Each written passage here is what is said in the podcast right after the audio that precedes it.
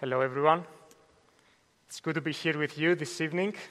I would like to invite you to open your Bibles to the book of Ephesians, chapter 2, and we will read verses 1 through 10. Ephesians, chapter 2, verses 1 through 10. And you were dead in the trespasses and sins in which you once walked following the course of this world, following the prince of the power of the air, the spirit that is now at work in the sons of disobedience, among whom we all once lived in the passions of our flesh, carrying out the desires of the body and the mind, and were by nature children of wrath, like the rest of mankind. But God, being rich in mercy, because of the great love with which He loved us, even when we were dead in our trespasses, made us alive together with Christ. By grace you have been saved, and raised us up with him, and seated us with him in the heavenly places in Christ Jesus, so that in the coming ages he might show the immeasurable riches of his grace and kindness toward us in Christ Jesus. For by grace you have been saved through faith. And this is not your own doing, it is the gift of God, not the result of works, so that no one may boast. For we are His workmanship, created in Christ Jesus for good works, which God prepared beforehand that we should walk in them. This is the word of the Lord. Let's pray. Father in heaven, thank you so much for your word. Thank you for your grace. Thank you for your mercy on us. Thank you that you have the opportunity to dive on your word today, this evening. Let us focus, drive our attention, drive our eyes to your word. Speak to us through your word today. And please be with us this evening. Lord, we thank you, we love you, and we pray in your Son's name, Jesus. Amen. This is a very famous passage of the New Testament, and personally, one of my favorites to study. It is a passage of hope, a passage where we see God's mercy and love on sinful human beings. As I was preparing for this sermon today, I once again marveled at the amazing love of our Heavenly Father and the saving power of the gospel. Maybe many of you this evening have a burden in your heart about a person that has not yet become a believer a friend, a neighbor, a kid, a grandkid, or someone really close to you that has not yet accepted Christ as their Savior. Our today's passage is teaching us that God's grace and the power of the gospel is stronger than any unbelief and is able to convert even the toughest heart. We will focus on three main points, or three phases, if you would, that we go through in our life in relationship with Christ. The first one will be that apart from Christ, we will see that we were spiritually dead. Secondly, with Christ, we become spiritually alive. And thirdly, that in Christ, we're created for good works that God has prepared for us. So let's begin with the first phase that apart from Christ, we're spiritually dead. In the first three verses, Paul describes our pre Christian past, what the life of a person who is away from Christ looks like. He's describing the condition of every person from the moment they are born until their conversion we could say that it is a spiritual diagnosis of our sinful nature. Augustine, in his Confessions, is describing an incident where he and his friends were stealing fruits from one of his neighbor's garden. And he's saying that he did not steal because he was hungry or in need. And as he writes, he simply enjoyed the act of doing something wrong for its own sake. After the fall of Adam, This is the nature of man.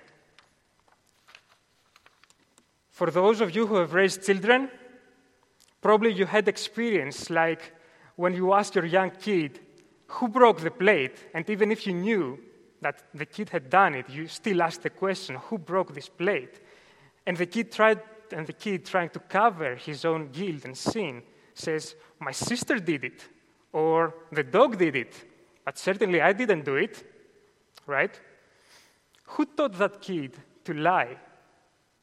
The Bible teaches us that this is our condition before Christ, before Christ came into our lives. We were dead in our sins, dead in our trespasses. In these 10 verses that we just read, we see Paul repeating this two times in verses 1 and 4. He didn't want to, the Ephesians to miss the point, and neither should we miss this point today. Only when we fully realize how hard, how bad the situation was for us, only then we will be able to understand the size of the grace of God on us. Paul chose this word, dead, because it describes in the best way the impossibility of an unbeliever to change his own condition. A dead person cannot move, cannot hear, cannot speak, he cannot react, react, cannot do anything, let alone come back to life. Just as a dead body cannot, cannot revive itself, neither can an unbeliever do anything to change his condition. But think about this for a moment. This is the complete opposite of, that, of, that, of what the world is teaching us today, isn't it? The world is teaching that we are basically good people, that we are not born evil.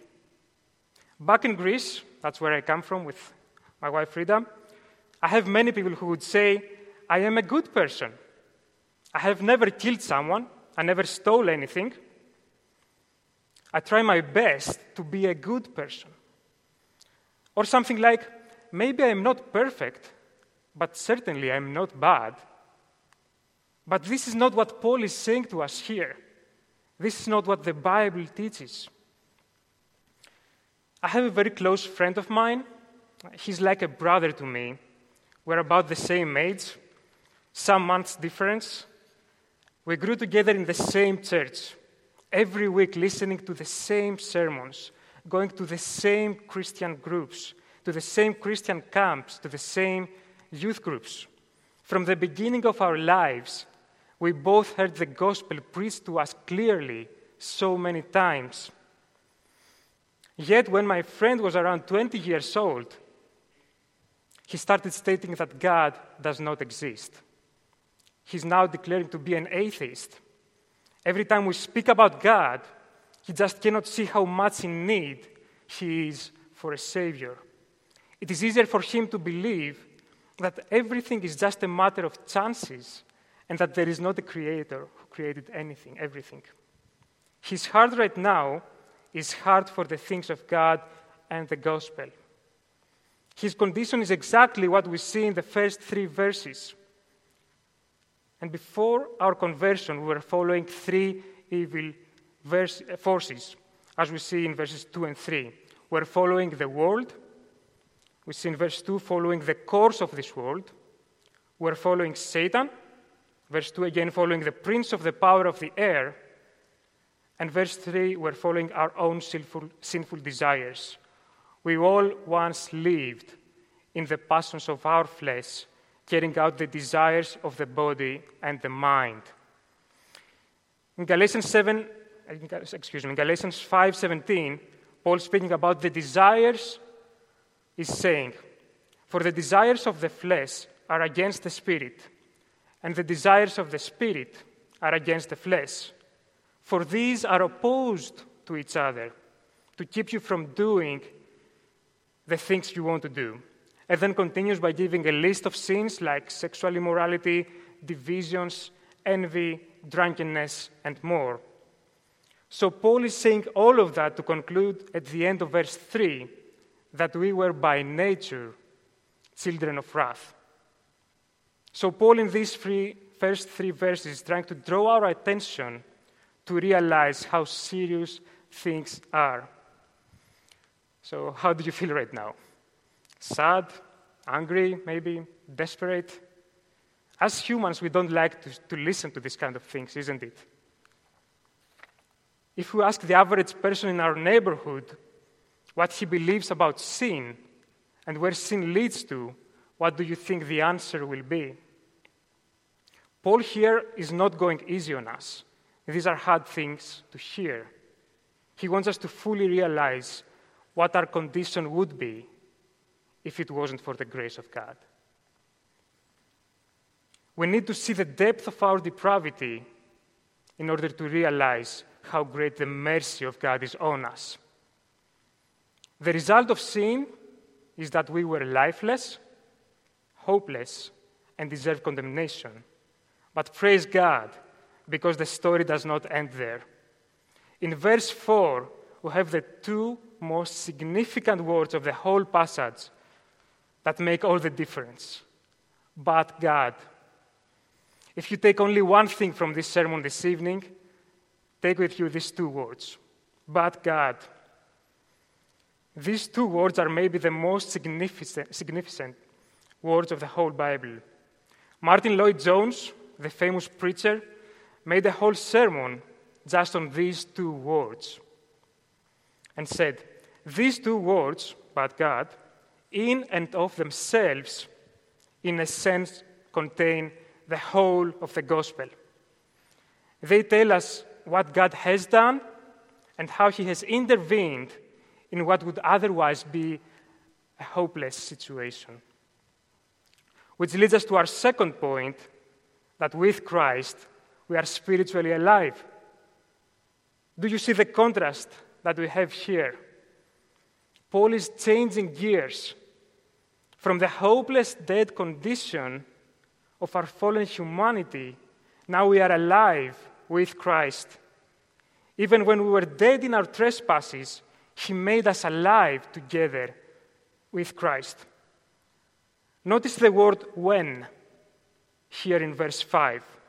When we were dead, it is not like we first asked God to do something or we, do, or we were doing well on our own.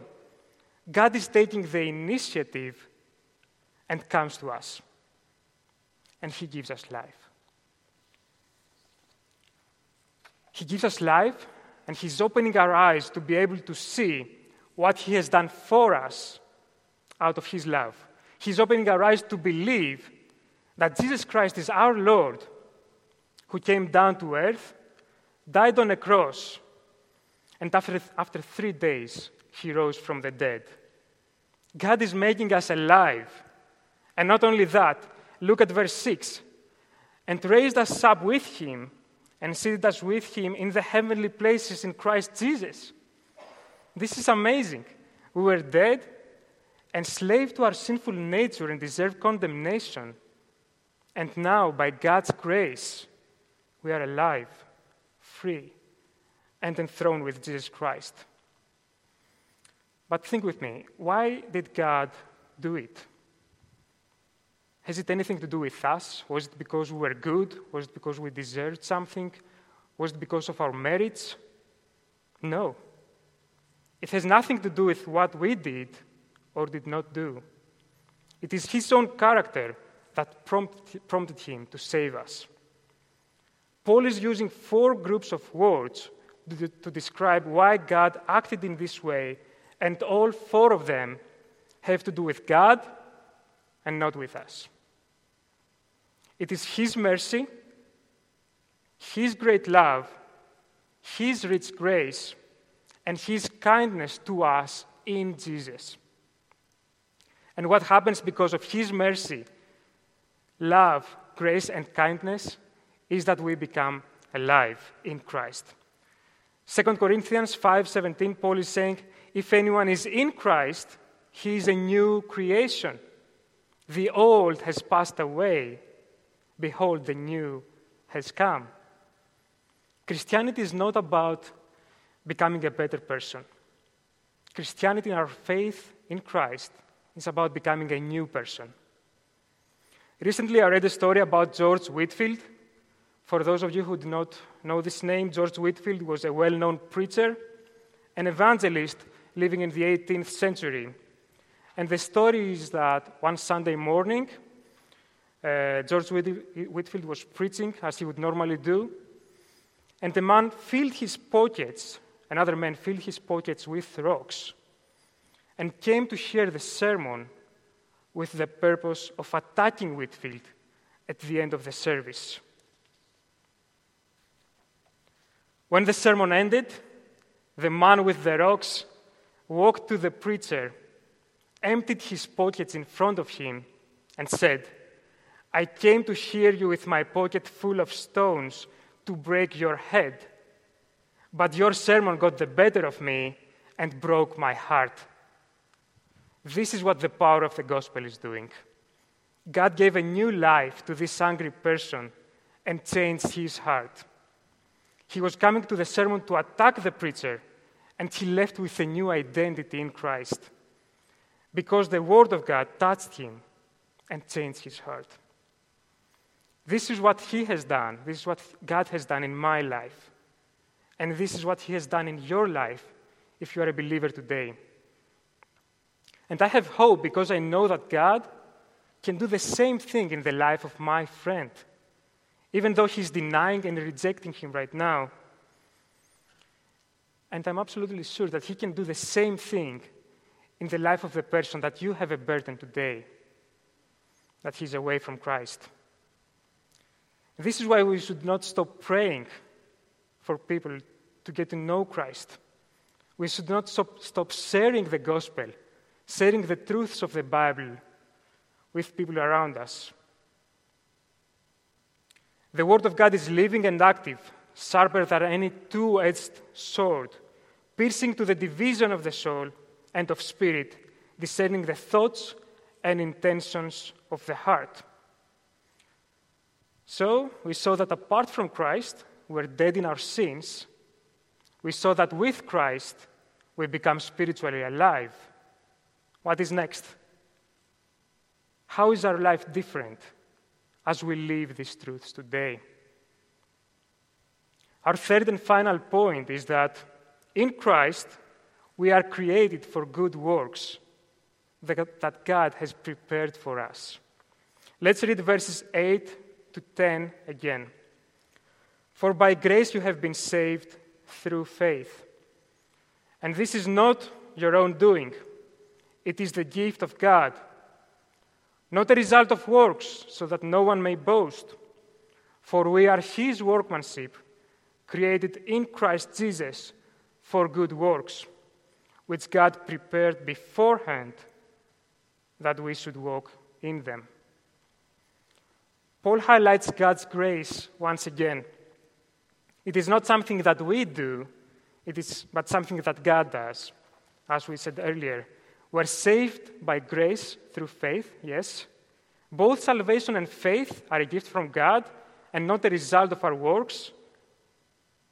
This is not something that we give to God, but something that God provides to us. Our salvation from beginning to the end is a gift from God. So there is no, room for boasting. 1 Corinthians 4 7, we read, What do you have that you did not receive? If then you received it, why do you boast as if you did not receive it? So Paul here is making it clear that we are not saved by our efforts. At the same time, though, he's also saying that works are important in our spiritual lives. Works might not be the reason of our salvation, but they are the fruit of our salvation. God desires for us to live a life that produces good fruit. God is working in our lives, and we can be useful tools in His hands to also work through us and be a blessing to others. God has prepared good works for us to walk in them. As we live our lives holding His hand and trusting His promises, He will always be walking, we will always be walking to what He has prepared for us. looking back at my own life, I can see all the footprints that God had prepared for me to walk in. So many different circumstances that led to my conversion, that led, that, that led me to see Him, to see how much of a need I am of a Savior. So many different things that to show me that, he, that He's calling me to His ministry. How he, opens in a, how he opened in a miraculous way the doors for me and my wife to be here in the States and study in RTS, God's Word. So many things that I could not have even imagined years ago. Yet, God knew because He had already prepared that for me and my wife. And He has prepared good works for you. And He wants you to trust Him and walk with Him and for Him in this life. Living our life for God is the best life we can live. From the trespasses and sins that we were walking before God, now we walk in the good works that He has prepared for us. Brothers, brothers and sisters, do we recognize the amazing grace that God has given us because of His love? Do we believe that God has prepared good works for us to walk in them? Do we trust that His plan for our lives is way better than any other plan that we may have thought of? So, these three, we see that before Christ came to us, we were spiritually dead. With Him, we become spiritually, spiritually alive, and we can walk to the good works that He has prepared for us. Amen. Let's pray. Heavenly Father, thank you so much for the richness of your word.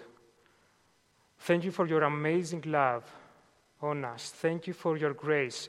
Thank you because you are taking the initiative, coming to us in our deadness in this condition, and you give us life through your Son, Jesus Christ.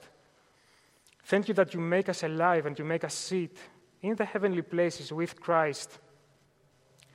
Thank you, Father, so much for all the works that you have prepared for us, all the good works. You are a good Father who, who has good works for us. So thank you so much. Please let us be faithful to you and trust you as we walk to whatever you call us and whatever you have prepared for us. Thank you so much for this church. Thank you so much for every person in this room. Let us be people who trust you and live our lives for you. In the name of Jesus Christ, we pray. Amen.